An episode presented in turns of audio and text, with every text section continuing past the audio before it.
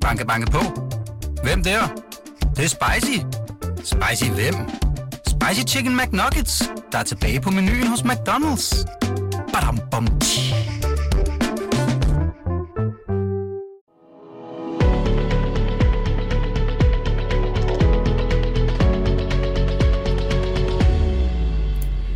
Velkommen til Penge er noget, vi taler om. Det her det er jo en podcast om penge og investeringer, men det er også en podcast om lykke. Man kan måske svinge sig op til at sige, at det også er en podcast om det gode liv. Mit navn er Simon Rikard Nielsen. Jeg er chefredaktør på Jørgen Investor, et øh, finansmedie, og jeg har altid været meget begejstret for penge. Ikke fordi jeg har så mange af dem selv, men øh, det fascinerer mig simpelthen. Øh, rigdom fascinerer mig. Og øh, det, der også fascinerer mig, det er mennesker, som har taget det skridt helt ud, hvor de så rent faktisk, i hvert fald i økonomisk forstand, har opnået meget øh, stor succes her i livet. Altså, jeg tænker jo, som så mange andre, hvordan er det man at kunne gøre lige, hvad man vil? Og hvorfor vælger nogen at fortsætte med at skabe noget og blive rigere og rigere? Også selvom de efter sådan en normal målestok har opnået alt den økonomiske succes, man kunne drømme om her i livet. Og traditionen tro, så har jeg besøg af en sådan personlighed. En, som jeg beundrer, som er med os i dag i studiet. Velkommen til, Sofie Trelles Tvide. Du har taget din far med. Ham, ham Det kan vi lige jeg, vende ja. tilbage til. Nej, Lars. for at være her med Ja. min pappa. Ja, det er godt. Lars, du skal have præcis den samme introduktion. Lars Tvede, øhm, tak fordi I begge to øh, vil være her i dag. Det er jo øh, far og datter, og øh, også øh, altså to personer, som har opnået øh, succes på hver øh, jeres måde. Øhm, jeg skal lige sige, Lars, inden du får lov til at give den gas, at øh, jeg vender tilbage til dig helt i slutningen af udsendelsen, hvor vi også måske, hvis vi bare lige kan få bare lige to minutter med dit sådan, syn på de finansielle markeder, også selvom vi ikke har aftalt det. Nå, øhm... Og det er du ikke meget for, men det er Jo, fint. jo, det kan, det kan jeg sagtens, men to minutter?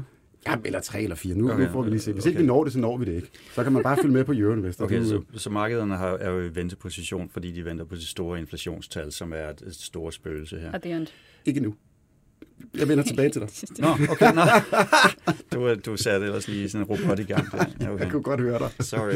Og jeg Nej. troede, det var mig, som ikke forstod dansk så godt. Så. Ja, og det skal vi også lige sige. Huske, øhm, Sofie har, øh, har boet og vokset op øh, i alle mulige andre steder end i Danmark, så øh, vi taler dansk her i studiet, men hvis hun begynder at svare på engelsk, øh, så er det altså fordi, var det siden du var et år, at du har boet i udlandet? Jeg boede i Schweiz, så jeg, øh, siden jeg var et år gammel, og jeg må også sige, at jeg har ikke talt dansk i 10 år. Fordi det var for 10 år siden, jeg flyttede hjemmefra, og jeg taler kun dansk med min far. Okay, det, det går fint. Øhm, Så så skal vi se, hvordan det går. Ja, du, du svarer bare på engelsk, og hvis lytterne ikke forstår det, så er det jo sådan set bare. Ja. ærgerligt.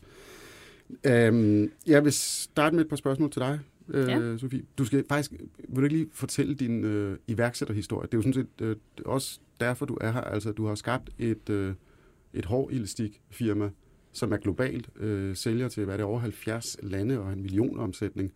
Øh, prøv lige at fortælle rejsen. Um, så jeg tror, jeg vidste altid, at jeg vil um, have et firma med hårelastikker. No, that was a joke, det, det vidste jeg ikke. Uh, da jeg var 18 år gammel, så uh, var jeg på universitetet. Um, og min kæreste, han var også på universitetet i England, men på to forskellige universiteter, og vi talte meget over, at vi keder os rigtig meget. Um, man tror altid, der er meget at lave, mange eksamener, og det var det faktisk ikke. ikke uh, kun til juni, så ni måneder senere. Så det var det første. Så det andet er, at jeg altid får hovedpine, når jeg bruger normale hårlastikker, fordi det trækker i håret, så får man ondt i hovedet. Og så det tredje, som, øh, hvor alt kommer sammen, det har selvfølgelig at gøre med alkohol. Øh, jeg var til en fest på universitetet, um, som hedder Bad Taste Party, så betyder det, at man skal, um, you have to dress up as ugly as possible. Okay. Så jeg havde noget makeup på, uh, ligesom, altså jeg var 6 år gammel, og jeg havde brugt makeup som første gang. En top og nogle jeans, som ikke passede sammen overhovedet, og så tænkte jeg, ej, det er synd, jeg ikke har gjort noget med mit hår, fordi hår kan have så meget karakter. Jeg boede øh, på universitetet i et værelse, som var meget, meget gammelt, og det hed en gammel telefon, som jeg faktisk næsten aldrig havde set før. um, og det hed sådan en telefonledning, som man kender den, og jeg tænkte, jeg tror ikke, der er nogen, der har brugt den her telefon i flere år. Hvis jeg nu tager ledningen ud og putter det i mit hår, så bliver det definitivt bad taste. Øhm, til festen, så gik jeg til festen, hed det rigtig godt. drak mange, mange vodka tonics, og så vågnede jeg den næste morgen, og jeg havde stadigvæk den der telefonledning i håret, og det første, jeg mærkede, var, selvom jeg har drukket øh, rigtig mange vodka tonics, har jeg ikke så meget ondt i hovedet. Det er sådan lidt mærkeligt. Og så da jeg tog den ud, øh, mærkede jeg, at der var ikke en, øh, dele, en mærke, Mærke i håret. i håret. Så gjorde jeg det eneste, man kan gøre, når man er 18 år gammel og har drukket lidt for meget og har en idé. Jeg tog telefonen og, og ringede til min kæreste, til Felix, og sagde, hey, jeg har sådan en idé til nogle hårelastikker, og så sagde han, jeg kan overhovedet ikke forstå, hvad du siger, men fordi jeg også keder mig, så let's give it a try. Og sådan startede det. Hvad læste du? Egentlig, det var så kedeligt. Management. Okay. Ja. Godt. Det skulle, det skulle bare lige med. Okay, det var, så du var 18 år, Ja. øh, og nu er du 28, Nu er jeg 28. så kan jeg godt regne ud, det er 10 år siden.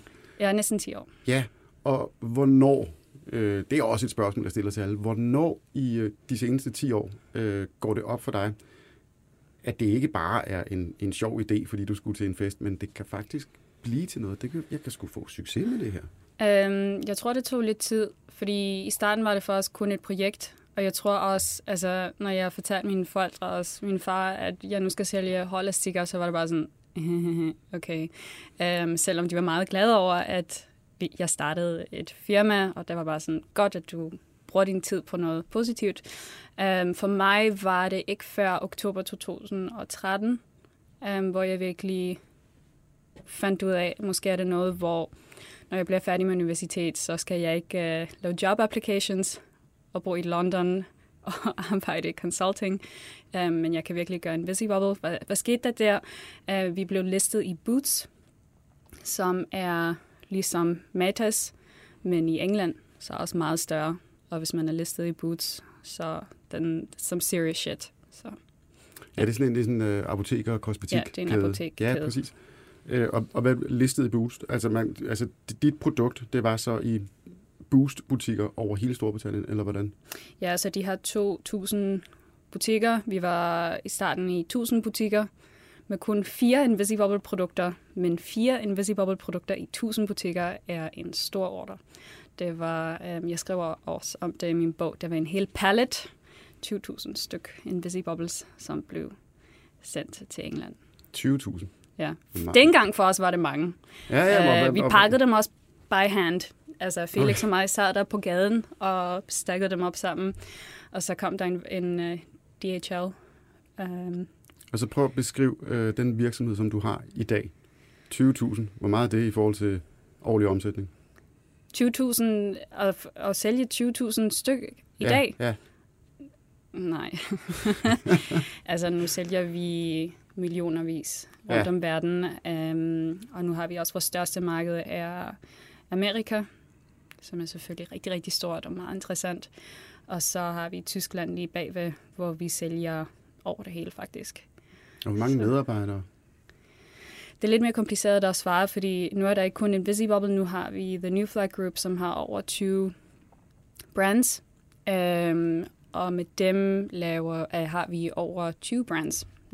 Okay, det, det er jo Uh, fantastisk. sorry, uh, og over 300 med, uh, hvad hedder, det? med, Medarbejdere. Medarbejdere. medarbejdere. Okay, fantastisk. Det er jo en, øh, altså, du har jo skabt en stor virksomhed.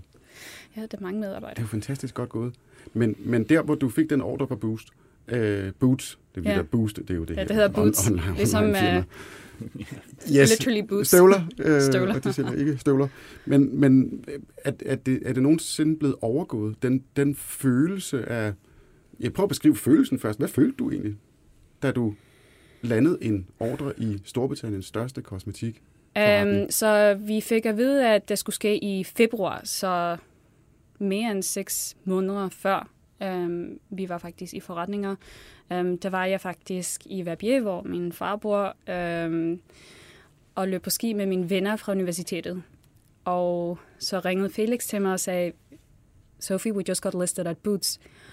Og jeg gik rundt om hjørnet, og så græd jeg. Um, og så puttede jeg mine solbriller på, og så gik jeg tilbage og sad ned med mine venner. Jeg vil ikke sige det til dem, fordi jeg troede ikke, der var nogen, der ville virkelig forstå, um, hvad der gik i, i mit hoved, og hvad det betød for, for mig, for os og for firmaet. Um, så det var det, og så altså i oktober, da jeg så den i, i forretningen, det var i Leamington Spa, som er øh, der, hvor jeg, jeg læste på universitetet, og det, det er en følelse, som er helt utrolig. Altså, det går aldrig væk, må jeg sige. Hver gang vi bliver listet i en ny øh, forretning, og jeg tager derhen og kigger på vores produkter, så kommer den samme følelse igen. Det er noget helt specielt. Mm. Fantastisk. Øh, det, jeg ved jo, det er sådan med vækstvirksomheder. Så kommer der altid sådan nogle øh, finansielle rådgiver og kigger på en, og måske kommer der et tilbud, og venture capital fondene. Øh, din far har været med i øh, er det sådan set stadigvæk. At, at, at, har du allerede fået følere? Hvad føler? Altså sådan henvendelser, hvor nogen, der er interesseret i øh, at købe din virksomhed? At købe virksomheden? Investere i den, altså sådan på stort plan? Ja, selvfølgelig. Altså, har du været fristet? Det kommer altid. Vi, er ikke, altså, vi har aldrig været interesseret. Vi er stadigvæk ikke interesseret det er måske vigtigt at sige, at der er fire af os nu, så det er Felix, og så Dani, Niki og mig. Um, og vi ejer 100% af virksomheden, og det er også noget, som vi er meget uh, stolt over, fordi vi kan også, så kan vi lave vores, um, uh, we can make decisions by ourselves without a hedge fund or a private equity getting in the way. Skal de ja. sige til, til lytterne, dem der ikke ser video, at, at Sofie kigger lige over på de her fader, de her hedgefonde, der kommer og ødelægger det hele. Det tager vi lige senere, Lars. Øhm, men, men jeg skal lige høre dig, fordi at det, det, er jo, det er jo det, som nogle gange er tilfældet med, øh, det taler man meget om, om iværksættere, øh, entreprenører i Danmark, at man bliver fristet måske for tidligt i en virksomheds øh, vækst. Hvad, hvad betyder fristet? At der står... Tempted. Tempted to no. make an early exit. Øh, okay. Uh, for, fordi så vil du tjene millioner Jamen, uh, vi, her og nu. Vi er ikke wow. pengeorienteret. Det tror Nej. jeg, det er meget vigtigt at sige. Vi er... Uh, we fell in love with our business at an early stage. Jeg tror, man skal også man skal også tænke over, at vi var så unge. Altså Felix og mig, vi var 18 år gammel. Uh, Dani og Niki, de er fem år ældre, end vi er. Så de var da de startede Nyflag, var de 22 år gamle. Hvad skal vi lave, hvis vi sælger tre år senere? Mm. Så vi vil være 21 år gammel med en exit. Nej, um, jeg tror, vi vil meget...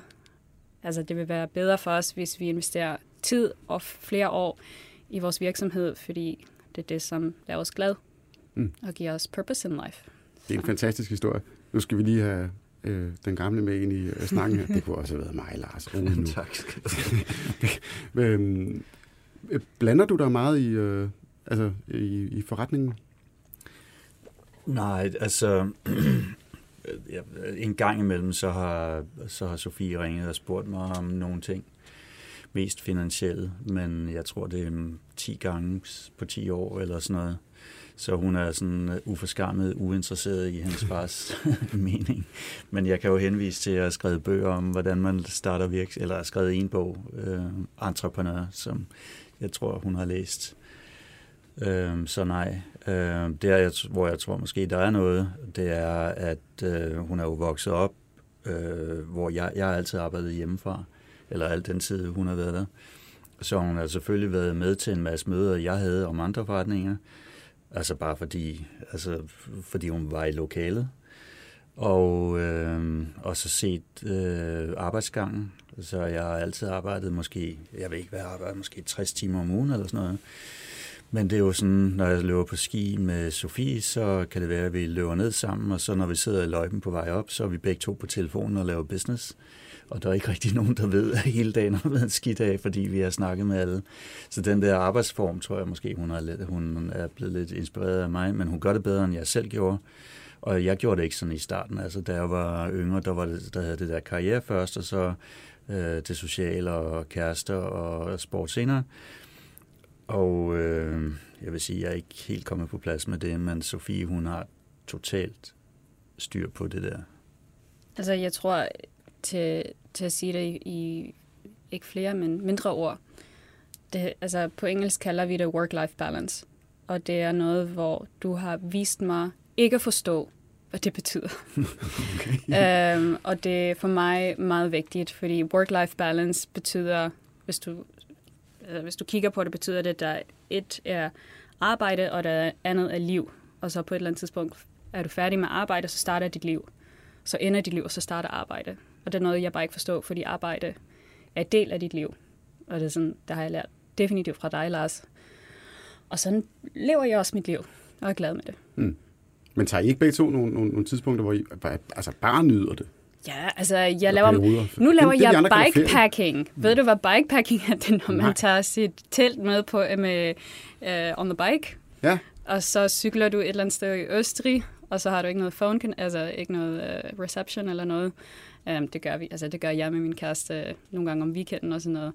Men uh, så kommer vi, så kommer jeg tilbage, så tjekker jeg mine e-mails og, og ringer til mennesker igen. Det er selvfølgelig mm. meget interessant, hvad der sker. Jeg vil heller ikke være væk i to uger og- ikke vide noget som helst, af, hvad der er sket. ja.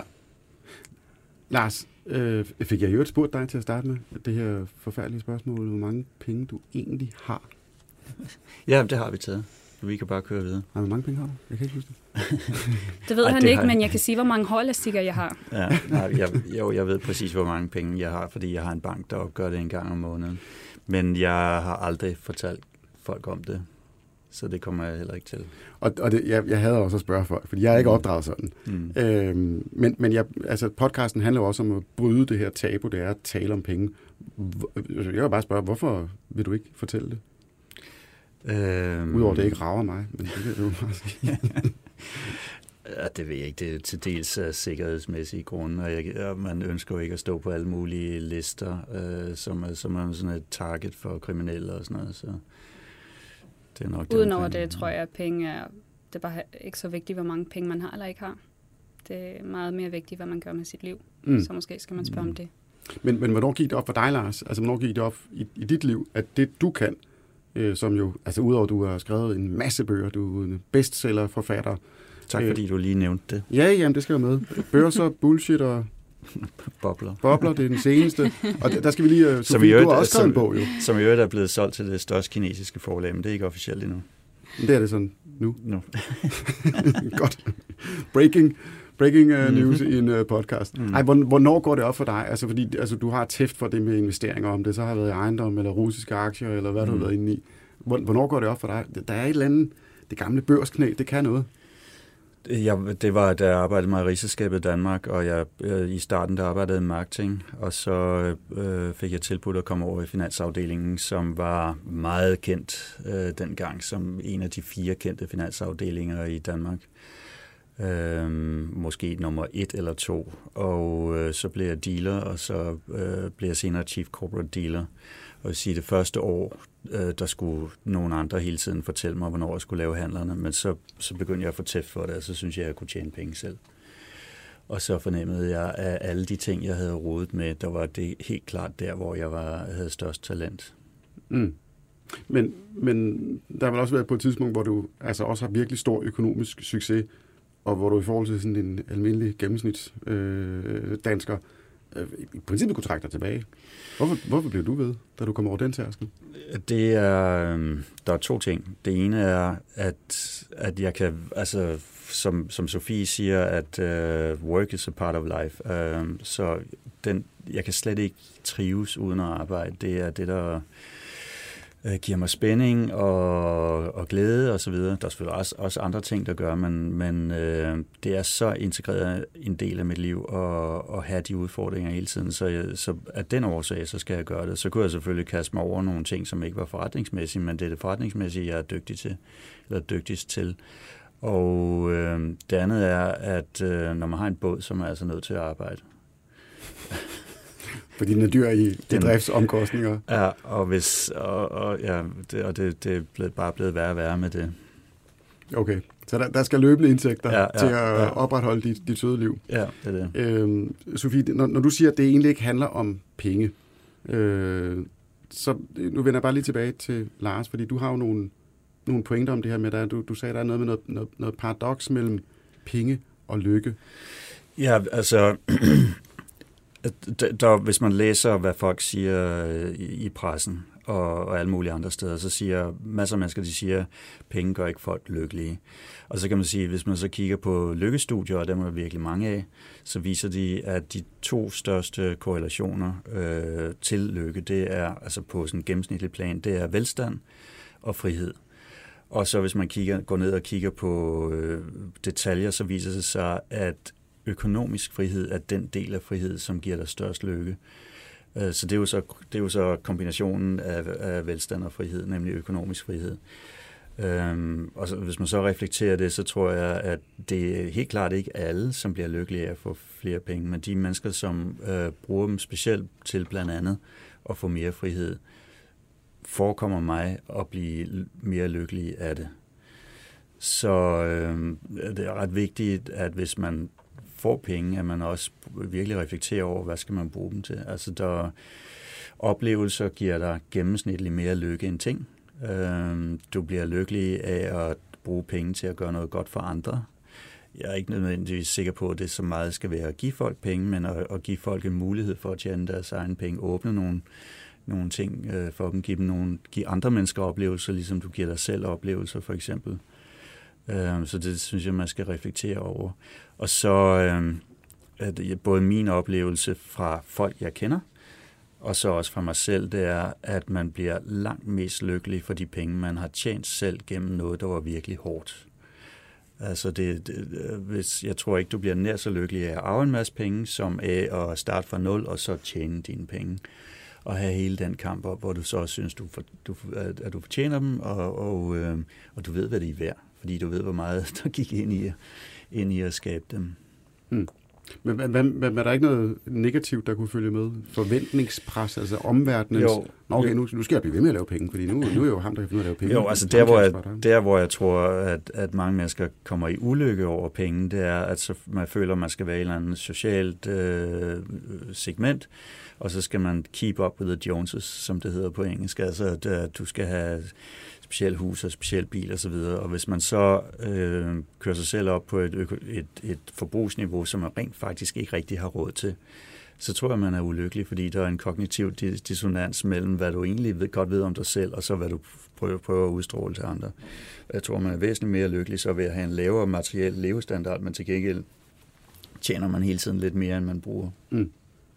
Og, og hvad med dig, Sofie? Er det, er det stadig sjovt at gå fra at være den der sjove idé, da du var 18 og startup og gud, vi kan lave de her fede øh, hårbånd og sådan noget. Og til nu, hvor du, nej, der er jo forpligtelser, der er kontrakter, der er ordre, store virksomheder, så forventer at du leverer til tiden. Er det stadig sjovt? Det er stadig meget sjovt, ja. Det går da ikke. Det, det er meget anderledes. Der er mange flere mennesker, der er meget, mange flere ting at tænke på, når man laver, når man beslutter sig til noget. Uh, men ja, selvfølgelig. Det er endnu, altså stadigvæk rigtig, rigtig sjovt og, men det der med, med forventningspresset, altså at, at der er virkelig mange mennesker, som er afhængige af dig lige pludselig. The fire af os, we split up our stress across the four of us. okay. Sounds good. Øhm, Lars, du var inde på det her med økonomisk frihed. Mm-hmm. Øh, er, er det friheden i sig selv, eller er det, altså er det, er det bare tanken om, at jeg, jeg kan gøre lige, hvad jeg vil? Øh, eller er det det at gøre lige, hvad man vil? Altså, jeg, jeg læste engang en beskrivelse af det at have, at have penge. Det er jo ligesom at få en skotøjsæske fuld med en masse billetter. Øh, du har teaterbilletter og billetter til hoteller og rejser og ting og sager. Øhm, du behøver ikke bruge dem. Du kan selv du kan vælge, om du vil bruge dem eller ej. Øhm, men det er da rart at have en masse muligheder, end ikke at have, ikke at have dem. Men så synes jeg bare, at man skal tænke over, hvad er det egentlig for nogle muligheder, som, som bringer mest øh, mening og mest lykke. Og det er jo selvfølgelig for, forskellige for forskellige mennesker, men øh, jeg tror, man, altså nu har jeg nævnt noget af det, men øh, hvis der er et projekt, man brænder meget for, øh, og man har mulighed for, fordi man har friheden som mulighed for, for at sige, det vil jeg gerne lave, man har mulighed for at vælge, hvem man gerne vil lave det med. Øhm, og man skal ikke ned på sine knæ og prøve at tække nogen om startkapitalen og så videre. Øh, og, og, og det måske øh, lykkes, altså så, så har du både formål med dit liv, og du har lykke med processen. Og det synes jeg er fantastisk. Mm. Men ja, du, du sidder og kigger ned i det notespapir en gang imellem, øh, med alle de der pointer, som jo også står i din bog, kan jeg forstå. I min bog... Du har jo sådan set læst den, det var lige så du selv kan få lov at, at fortælle.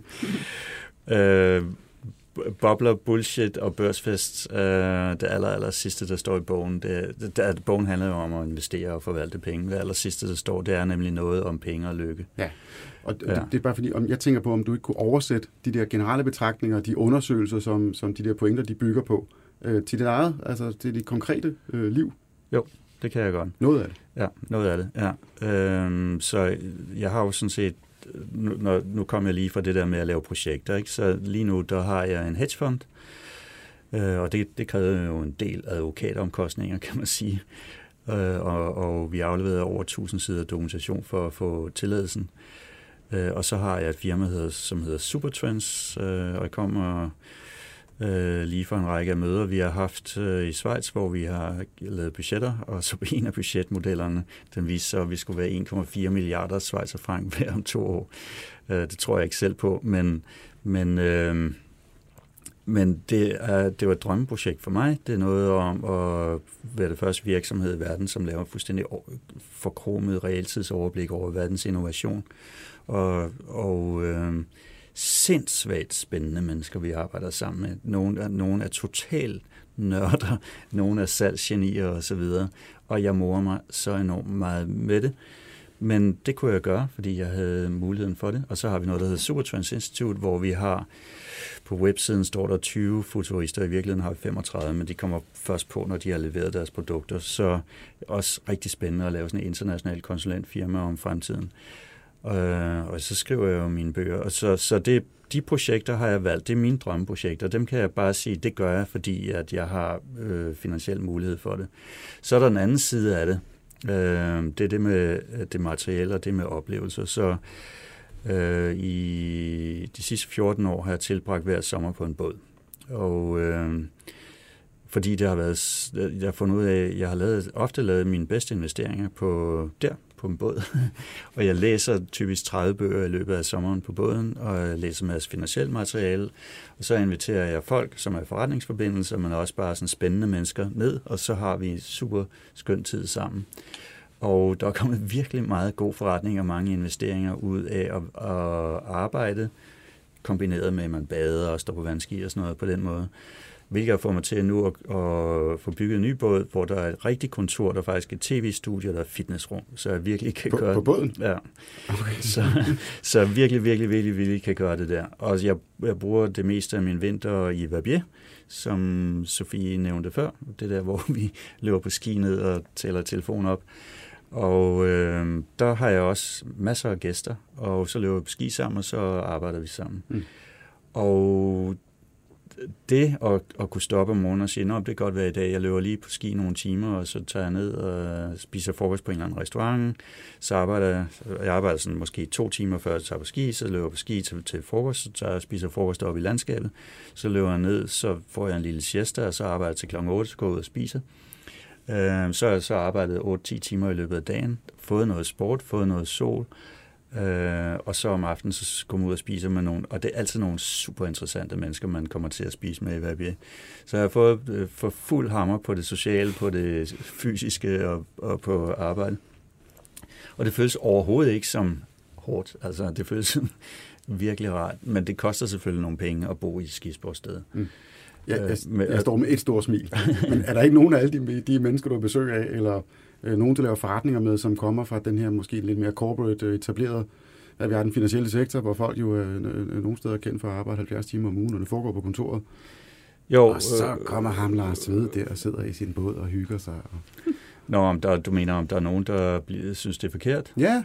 Jamen, jo, det er da sikkert, men verden er så stor, så man skal jo ikke bekymre sig om, der er ikke nogen, der kan lide en. Der skal nok være nogen, der kan lide en, uanset, altså, øh, hvis man gør det, man selv synes er rigtigt.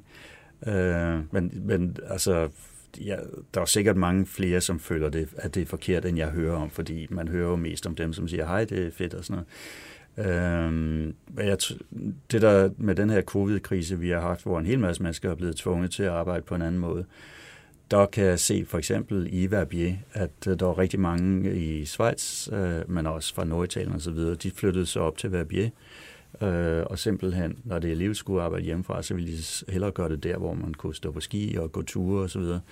Øh, da så krisen er slut, så, så mange af dem, de flytter ikke ned igen. Øh, de har simpelthen valgt, og, at de vil bo på en anden måde, og de vil mere blande et, det, den gode dagligdag øh, med, øh, med deres arbejde, og få noget af, det fungerer fint. Jeg har hørt for eksempel om en af Englands største M&A, altså Mergers and Acquisition advokater. Han er, han er lige flyttet til øh, Verbier permanent, og han siger, jamen jeg flyver rundt øh, til møder hele tiden, men det er sådan set ligegyldigt, om jeg flyver, han flyver privatfly, fordi han er sådan en big shot. Det er ligegyldigt, om jeg flyver fra Sion eller jeg flyver fra Heathrow. Øh, men jeg vil hellere bo her, så får jeg sport og ski og sol og ting og sager. Så der er, der, der er det her, der var en proces i gang, og covid har accelereret den proces, efter, efter min mening. Ligner din hverdag? Jeg peger lige på Sofie nu. Nej, Nej uh, overhovedet ikke. Jeg, jeg tænkte lige over det. Så uh, jeg tror, man skal også sige, det kommer lidt an på, hvordan du arbejder, og hvilken sektor du arbejder i. Vi kommer fra consumer goods, um, så vi har Invisibubble og så vores andre brands. Og for mig, okay, måske kan jeg arbejde en eller to uger fra et andet sted. Det har jeg også gjort um, i år, jeg har været en uge i VBS og noget, men for mig, jeg skal være der, hvor kontoret er mest, som er i München.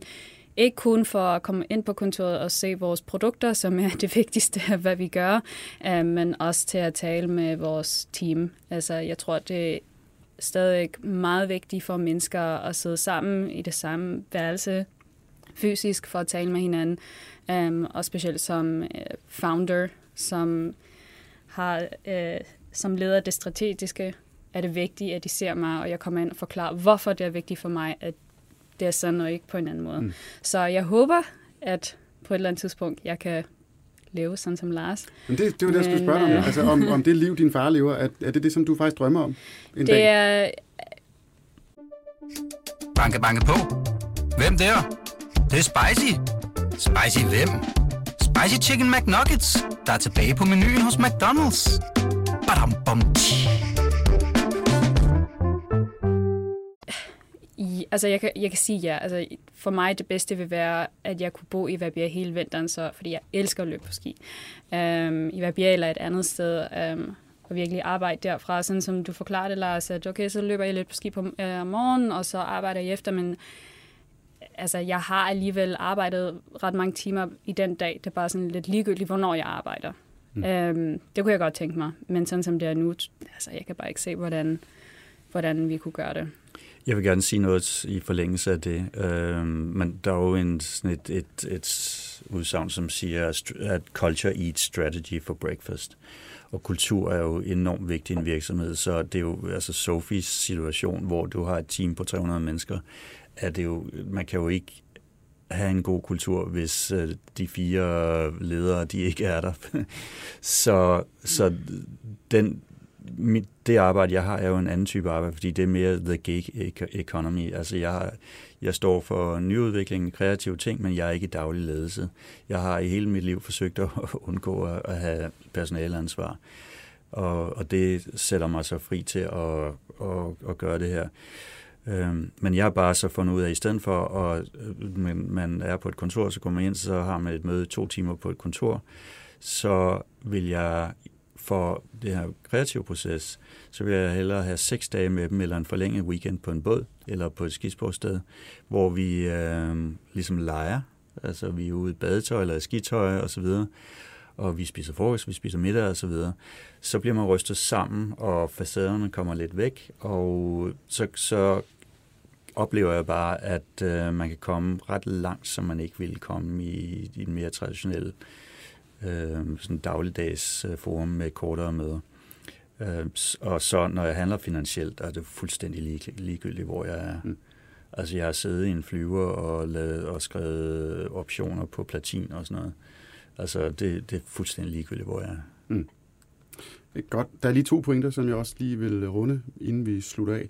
Øh, det her, du, øh, din pointe om, at det giver ikke øh, øh, mere lykke, hvis man køber en meget, meget stor ting øh, på én gang, eller øh, bruger mange penge på én mm. gang, at man skal dele sit øh, forbrug op i mindre ja, ja. Prøv lige at fortælle, hvordan det hænger sammen.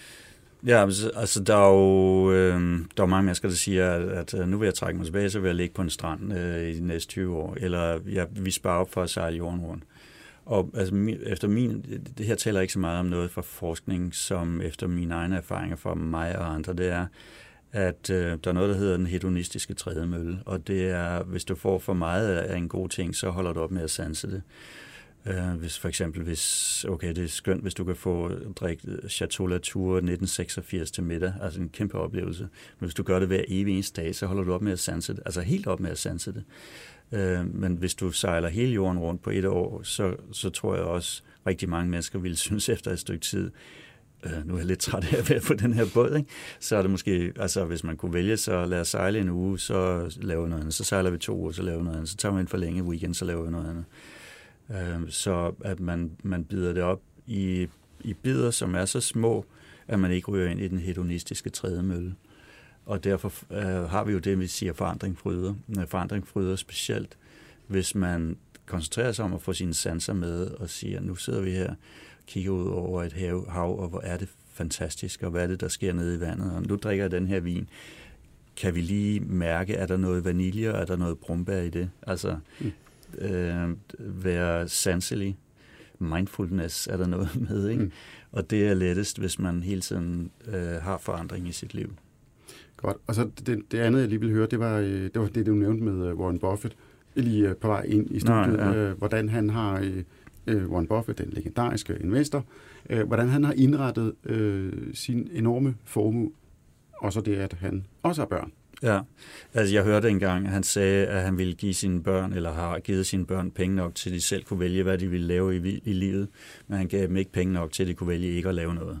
Og det vil sige, det er jo ikke, det, altså det, det er jo så en meget, meget lille del af, af sin formue, han har givet dem, siden det ikke er nok til, at de kan vælge ikke at lave noget.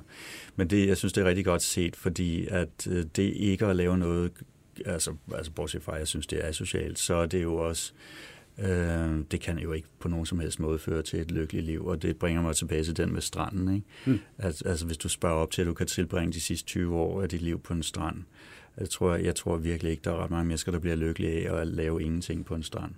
Vi har hørt også fra private banking folk, at, at noget af de, de op, øh, altså rådgiver meget om, øh, altså til, til, til deres kunder, folk, der kommer til en, til en stor pose penge meget hurtigt, det kan være generationsskiftet, når man har solgt sin virksomhed eller et eller andet, at, at hvis, man, hvis man har mange penge, så er man faktisk som forældre meget bekymret for, at de penge øh, kan ødelægge ens børn. Ja. Har du haft den øh, følelse, at ja. du, du er påpasselig? Ja, det har jeg. Øh, men af, en eller anden grund, som øh, jeg stadigvæk prøver på at forstå det, så er det der er ikke gået galt. Det, det lykkedes meget godt. med mine børn. Altså, Sophie er totalt self-funded. Hun bad aldrig om øh, nogen penge. Øh, hun og Felix, de tjente deres penge. Var det 4.000?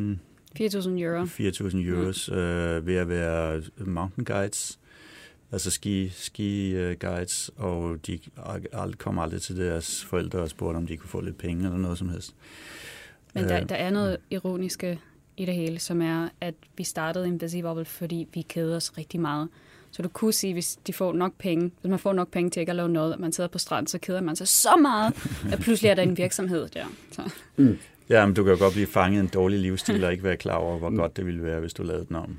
Har det så omvendt været meget vigtigt for dig, at det er ikke fars penge, øh, det her, det starter Jeg vil lige sige, at det irriterer mig, at jeg ikke har nogen aktier. Ja, det kan jeg godt forstå. Altså. Også mig. der er mange mennesker, som spørger det, um, om det var vigtigt for mig at ikke få finansiering fra mine forældre eller fra andre. Jeg tror, at dengang vi var så unge, og det var kun et projekt. Ja, det, var, det var ikke sådan, okay, nu starter vi en virksomhed, nu er vi iværksætter, nu har vi brug for finansiering, og sådan skal vi finde det. Det var to af os, 18 år gammel, ikke noget, no uh, work experience, barely any life experience. Så, ah, der er et projekt, der hedder Invisibubble. Nå, du har 2.000 euro, jeg har også 2.000 euro. Okay, så starter vi den selv. Altså, that was it. Så jeg ved ikke, om hvor vigtigt eller ikke vigtigt det var. Det var bare sådan en helt anden tankegang dengang. Så det var vildt bare for sjov? Jeg ved ikke om bare for sjovt, men det var et projekt, men, og så sagde ja. vi, ja, så gør vi det. Altså, vi kan enten gøre det, eller vi kan drikke 2.000 euros øh, i hver drinks i, i natklubben der, og så sagde vi, nej, så er det måske bedre, at vi investerer det i en Busy Bubble. Mm. Hvad, hvad, har I ikke løbende haft nogle finansieringsrunder, investeringsrunder? Nej. Nej, der er ikke været brug for at rejse kapital nej. udefra. Det er jo nej. fantastisk. Øhm, fantastisk. Nu, jeg har jo lovet lytterne, at øh, du får lov, Lars Tvede, øh, Atlas, din nye... Øh, ja ja, hvad hedder det fulde navn? Atlas Macro? Atlas Global Macro. Ja, tak.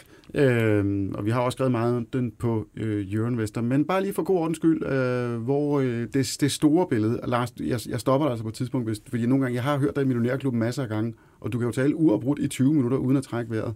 Øhm, men vil du ikke starte, og så ser vi, hvor langt vi når? Jo, okay. Han kan også drikke i 20 minutter i træk under vejret. uden at trække vejret.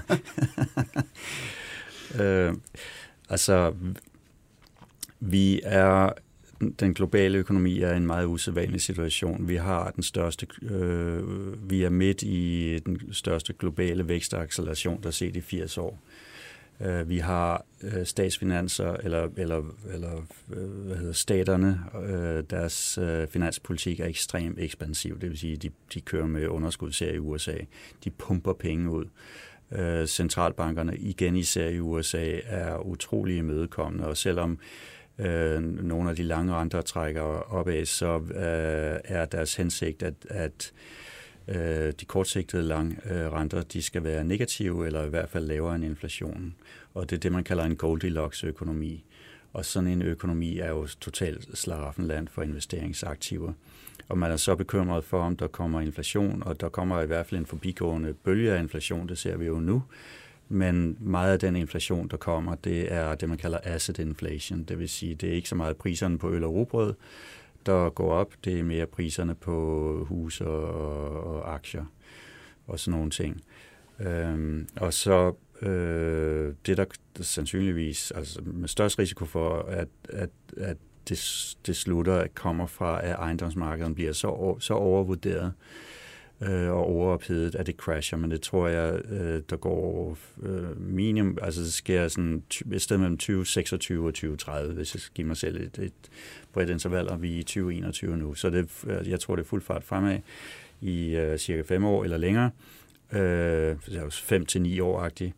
Og øhm, så har vi, vi har en situation, som minder utrolig meget om år 2001, hvilket jeg synes er ret sjovt, fordi i år 2001, der startede firma Beluga, som gik fuldstændig psykedelisk godt. Øh, så, det var Rusland. Men det var, ja, det, det var så... Øh, det var to, der var to historier der. Det var et skift fra vækstaktier til value-aktier, altså fra vækst til værdiaktier dengang i 2001, der varede det syv år, hvor værdiaktierne klarede sig bedre end vækstaktierne. Syv år, det er altså lang tid at have en sektor overperformer. Øh, og vi har udsigt til, jeg ved ikke om det er syv år, men altså vi har en fuldstændig tilsvarende situation, hvor værdi, vækstaktierne er kommet op i urealistiske højder, men værdiaktierne er meget billige. Den anden parallel, det er, at vi har, øh, vi kommer til at få meget stor efterspørgsel efter råvarer i en periode, specielt metaller. Og i, i år 2000, der steg øh, CAPEX, altså øh, kapitalinvesteringer i maskiner og udstyr, det steg til 28 procent af verdens BNP, som er, var højere end normalt, og det gjorde det på grund af industrialisering af Kina det vi har nu, øh, øh, altså bortset fra at Kina bliver ved med at vokse, ikke, så den kører stadigvæk, men det vi har nu, det er den energiomstilling, der er undervejs. Og hvis man gerne vil opnå en, en global målsætning om at reducere CO2-udledningen til, øh, til med 70 procent i 2050, så kræver det kapitalinvesteringer, som vil lægge os permanent på omkring 28 procent af BNP.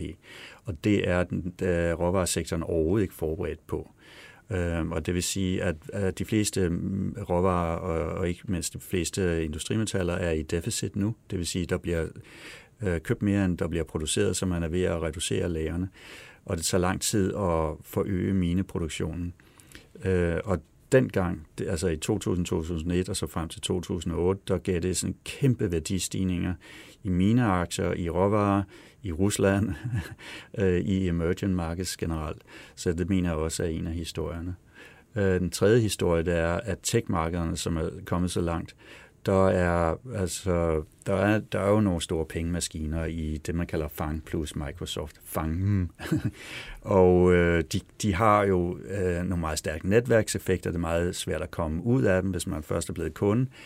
Øh, men så er der masser af andre virksomheder, som er blevet trukket med op, som handler til med, med PE på over 100 og så videre, hvor man kan sige, de har ikke det samme, øh, øh, de er ikke så sticky, de har ikke de samme netværkseffekter, og mange af dem er sygt overvurderet. Så der er en, en spread trade, man kan lave mellem at, at holde fast i de her fangen-aktier, og så være short de andre. Og den har jeg så faktisk den har jeg ikke implementeret, fordi jeg venter lige på at se noget market action, som, som viser, at det der rigtig går i gang. Men jeg er øh, øh hæftigt investeret i værdiaktie, øh, øh, temaet og i råvaretemaet og emerging market-temaet.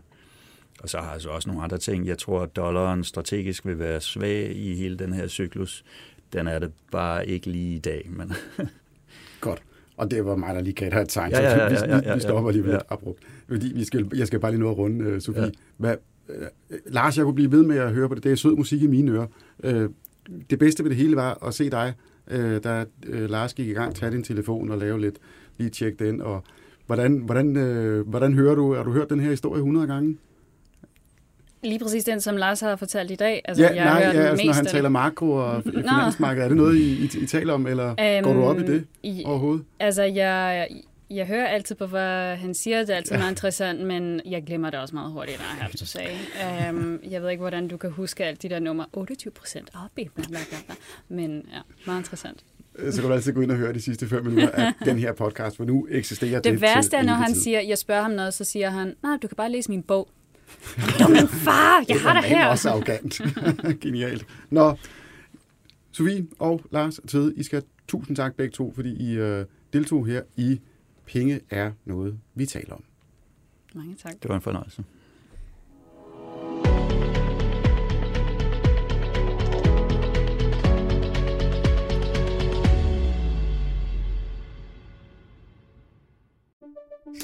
Banke, banke på. Hvem der? Det, er spicy. Spicy hvem? Spicy Chicken McNuggets, der er tilbage på menuen hos McDonald's. Badum, bom, tji.